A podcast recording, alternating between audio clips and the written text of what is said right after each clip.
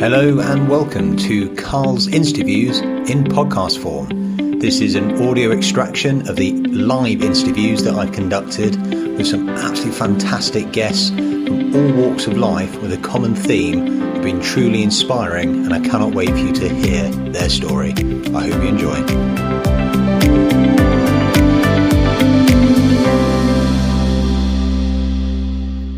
Hello and welcome to another of Carl's interviews.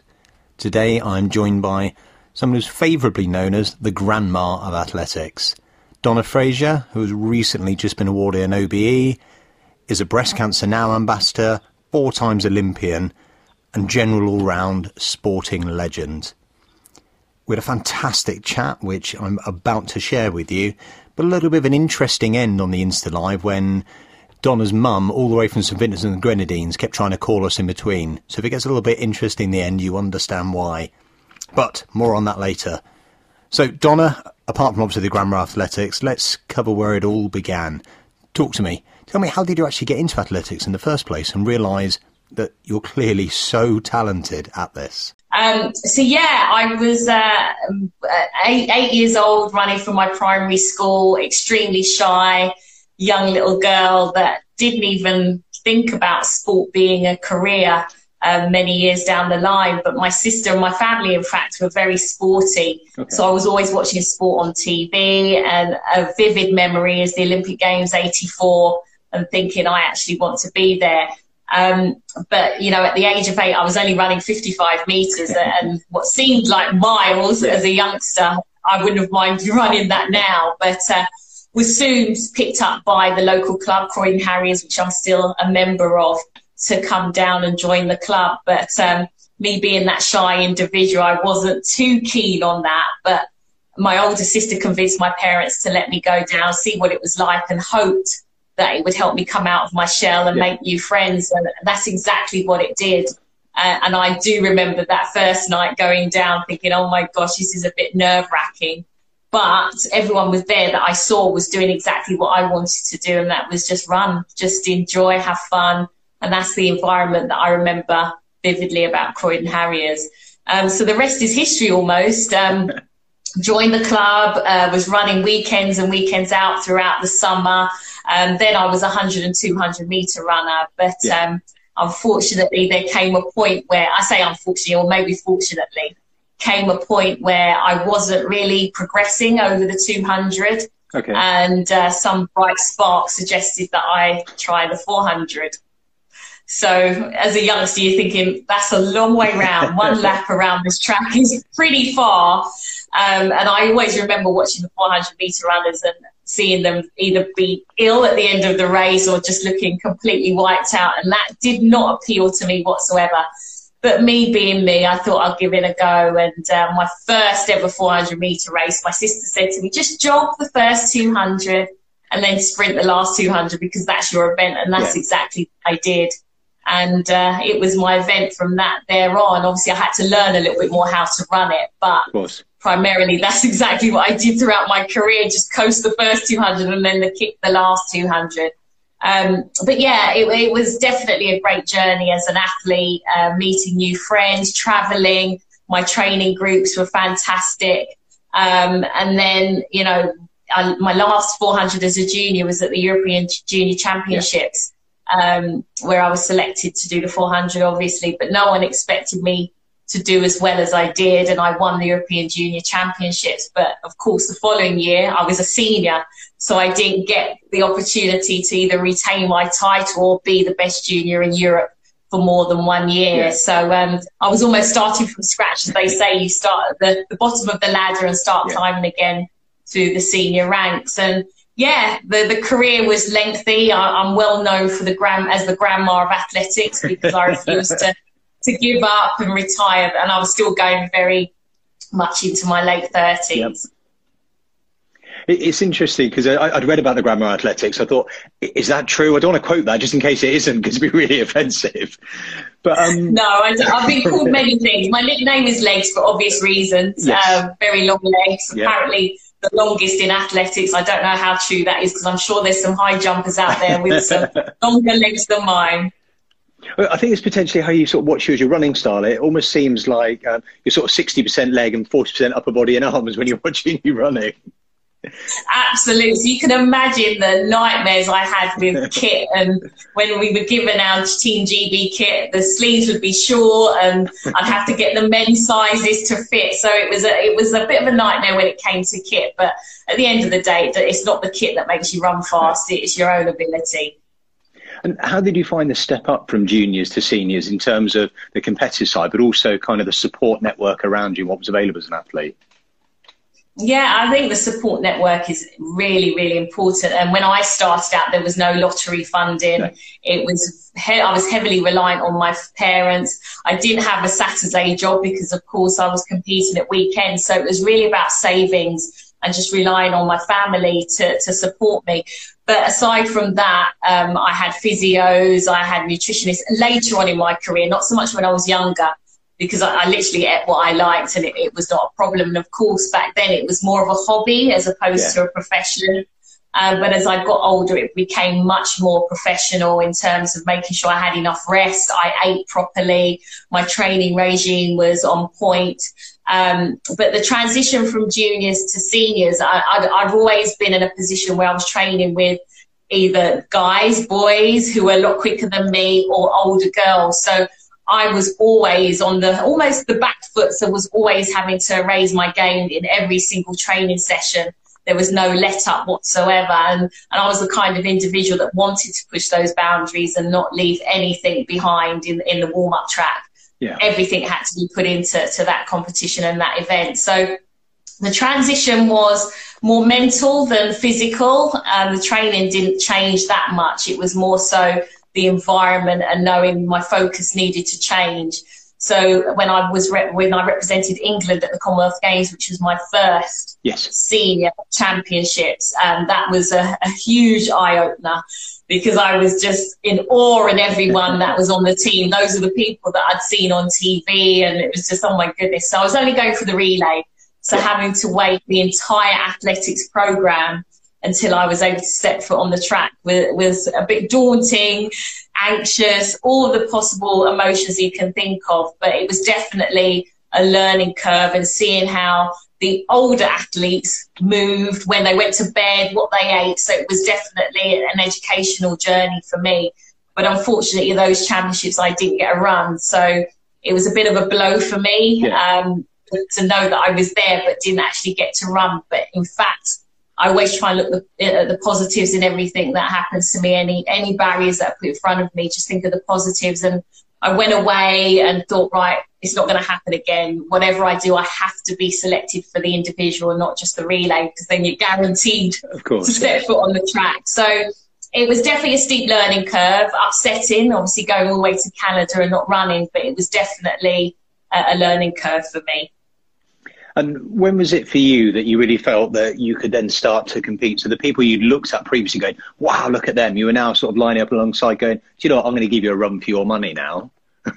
yeah, I think, I think, I mean, that, that's such a, a good question because having the support network around me, my training partners, they, they saw the ability in me and the talent that I had more so probably than I, I knew myself. Okay. So having that encouragement every single training session and, you know, Donny, you've got the talent. Come on, push through. You can do this. You, you've set your goals from the outset.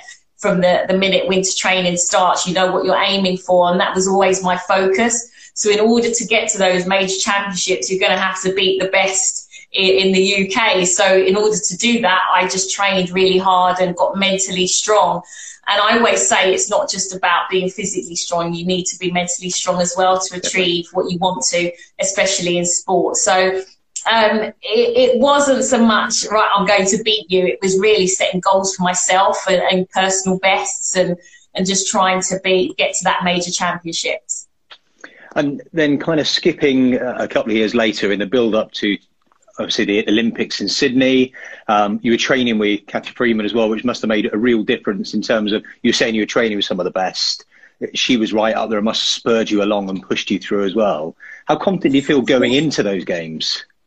It, that that was a journey in itself. Um, I was catapulted into training with her. With I, I wasn't expecting. My coach at the time was a little eccentric and he'd create so many opportunities for me that I didn't even know were coming. Um, and lo and behold, I was told, right, you're training with Freeman from next week. And I was like, okay, if that's what I've got to do, that's what I'm doing. And um, I think the nice thing about that experience was we both quite similar in characteristics, very down to earth.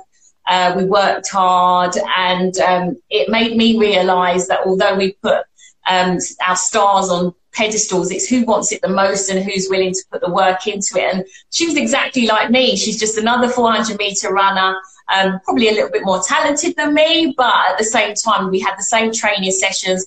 We'll put the same amount of effort in uh, and whatever came, came out the other end.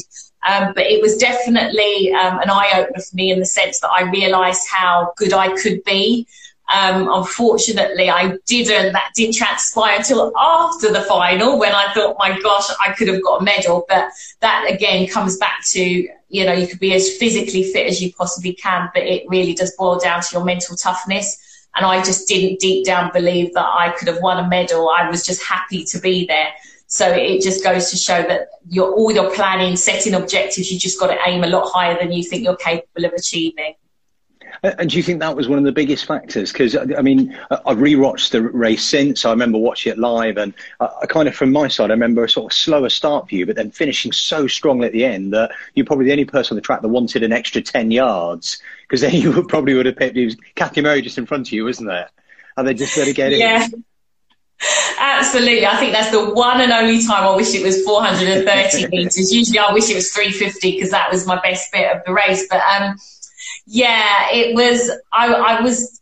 If you watch that race and you watched me through the rounds, I was in lane seven and eight through the rounds um, and, and, very composed. Was focusing on my own race, and then come the final, I was in lane two, and it only seemed like yesterday um, that that race occurred. I can I can go through it step by step almost, but I was absolutely adamant that I was not going to follow the other girls that I could see, you know, visually see. I was just so focused in my, bo- bo- you know, my whole bubble that, you know, I was in the zone, as they call it, that I was not aware of what was going on. So I went to the other extreme of just not having that self awareness that if it wasn't for that screen on that top bend, I would have still been coming around the bend now, probably. It was then like, was, oh my gosh, Don, you're dead last. What the hell are you doing?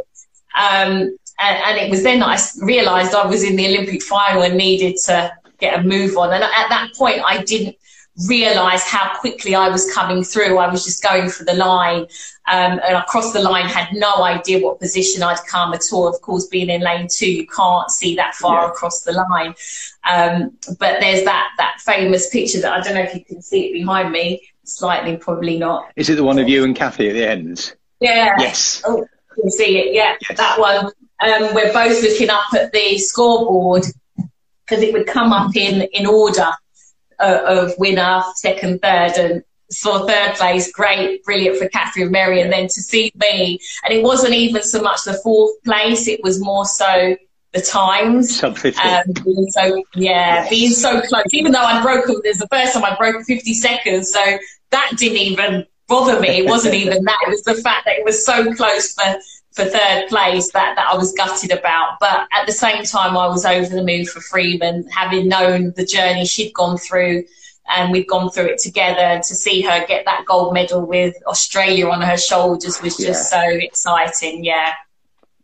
No, it's fantastic. It's, it's interesting because uh, the last person interviewed was Dean Macey, and he said that a lot of people had always said to him, "Oh, fourth, it must be the worst place to finish because you just miss out." But his answer was, well, it's better than fifth, isn't it? I quite like that view. I, I, I, can understand that, but at the time, you're absolutely of gutted. Course. It's yeah. only now, you know, years on, and it took me a while to watch that race, to be honest. I, I was devastated um, that I think, you know, I wouldn't mind coming fourth now in the world. Give it to me now on a plate, I'll have it. But, you know, when you're in it and you know you're so close, I, I was absolutely devastated. But, you know, it, it wasn't meant to be, and I can only blame myself for that race. And I suppose you continue sort of training and pushing, and then it was 2009, wasn't it? That um, obviously health-wise things took a um, dramatic turn, and it's one of the connections we've got in terms of uh, a charity we support. So, can you kind of talk people through the journey of that initial discovery, and then what you went through with that, please? Oh, absolutely. So, um, 2008 was my last Olympic Games. And um, if you remember what I was saying about the Commonwealth Games in 94, that I would never ever get selected to represent my country and not run. Well, the same thing happened in 2008, selected for the Olympic Games, but didn't get a run. And um, I thought, mm, this, I need to have a little fo- different focus. So I decided to do 400 meters indoors, which I'd never done before. So you can imagine Donna with long legs doing two laps indoors, tight bends is not pretty. Um, but it was a challenge. I felt I needed that challenge. And of course, with the Worlds coming up in 2009, it would have given me, put, catapulted me into giving me some more confidence. Yeah. Um, but the May of that year, um, I, I, discovered a lump and I thought, hmm, this is a bit odd. Maybe I put it down to training, to be yeah. quite honest. Um, but as you will know, it's just really important to be body aware and understand. And if things are not changing, then go and check it out. And that's exactly what I did. Went to my GP and uh, uh, it was like, okay, regardless, it's got to come out. We, we, you know, we'll send it off to the tests. And cutting a long story short, um, the results came back as early stages of breast cancer.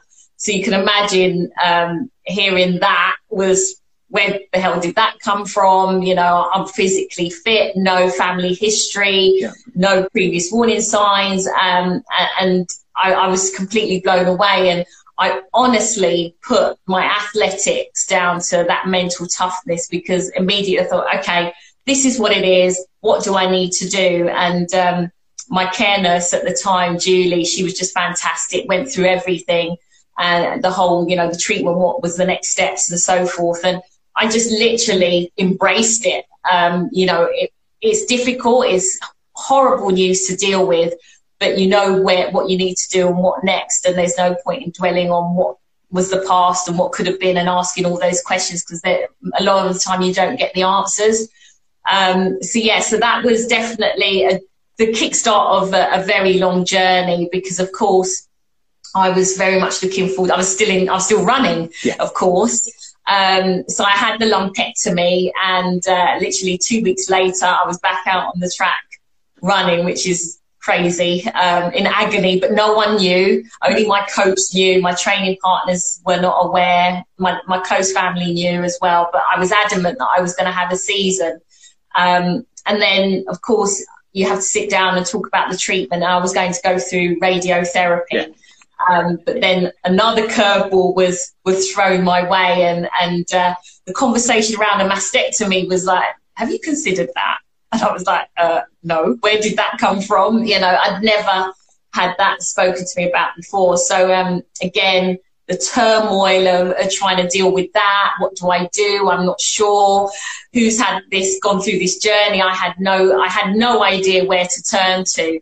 Um, and um, I, I, literally explored every conversation with my family, even my physio, who is very close to me. You know, we talk about the support network. My physio is extremely close to me, still is, because he knew my body inside out. And, and each and every one of those said, Donna, it's up to you. It's up to you what you decide to do. Um, it's your body. You have to make the decision. So um, I, I opted for a mastectomy and, and had the operation in December 2009. So still competed through that year, um, announced my story actually at the, the trials for the World Championships because no one could understand, you know, um, you know, this was 2012. So fast forward in 2012, I thought, okay, I'm going to come out of retirement because I retired from the sport. Yes. I'll come out of retirement. Um, but everyone was like, why the hell are you coming back to the sport that is and running 400? You're nuts. You're crazy. But of course, I knew my reasons. I yeah, wanted to, to finish on my terms yeah. as opposed to because of what I'd gone through. And uh, to have a standing ovation at, at, Birmingham Athletics track to see me back on the track because my story had broken that morning. Everyone understood why I wanted to come back to inspire others that they can can overcome some of these challenges in life. No, that's fair. And you, you kind of proved everyone as well, didn't you? Because it's great you set out and you wanted to get the qualifying time for the Olympics of 2012 as well, and you only went and did it.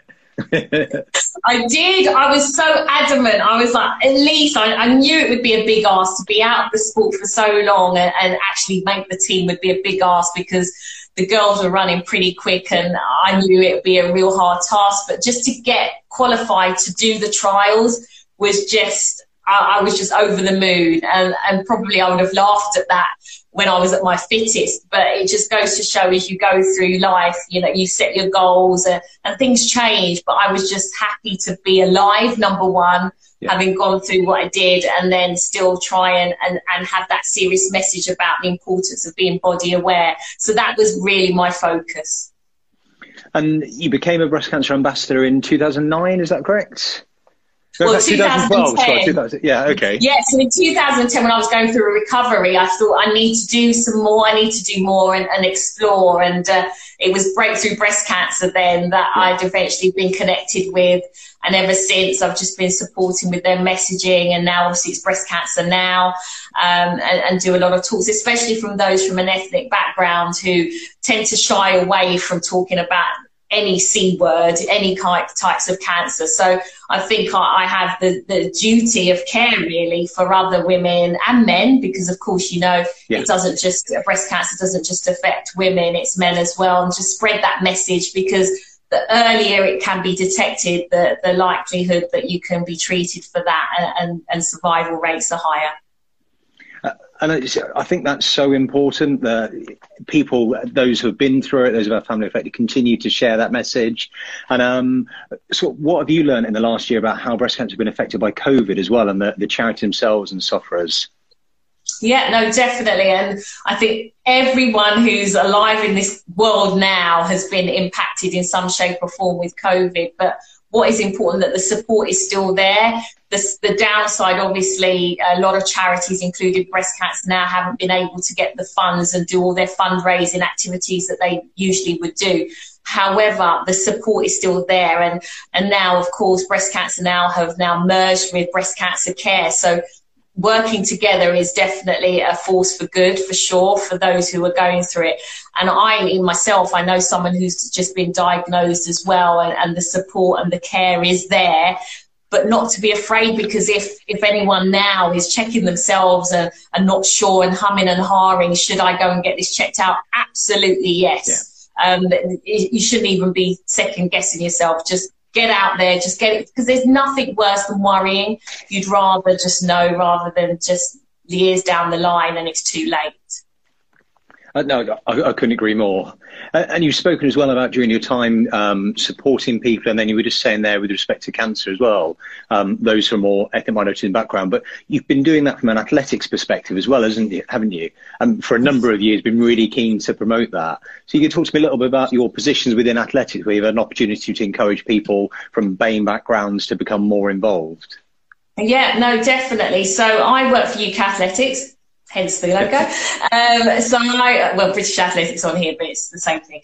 Um, so I've been with them since 2017 as the Equality Diversity Engagement Lead.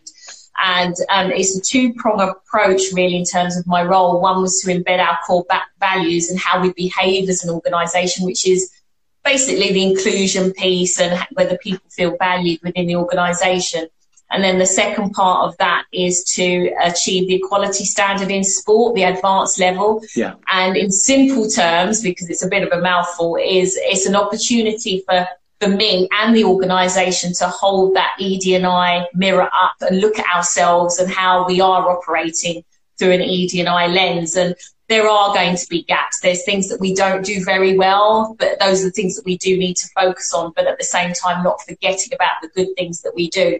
But that basically encapsulates everything to do with ED&I from all the nine protected characteristics under the Equality Act, mm-hmm. addressing mm-hmm. those areas, as well as looking at mental health and, and, and, just encouraging those from an ethnic background to get involved in athletics and those who are within the sport from all the protected characteristics to feel that they have that sense of belonging. So it's creating that environment that we can thrive as a sport.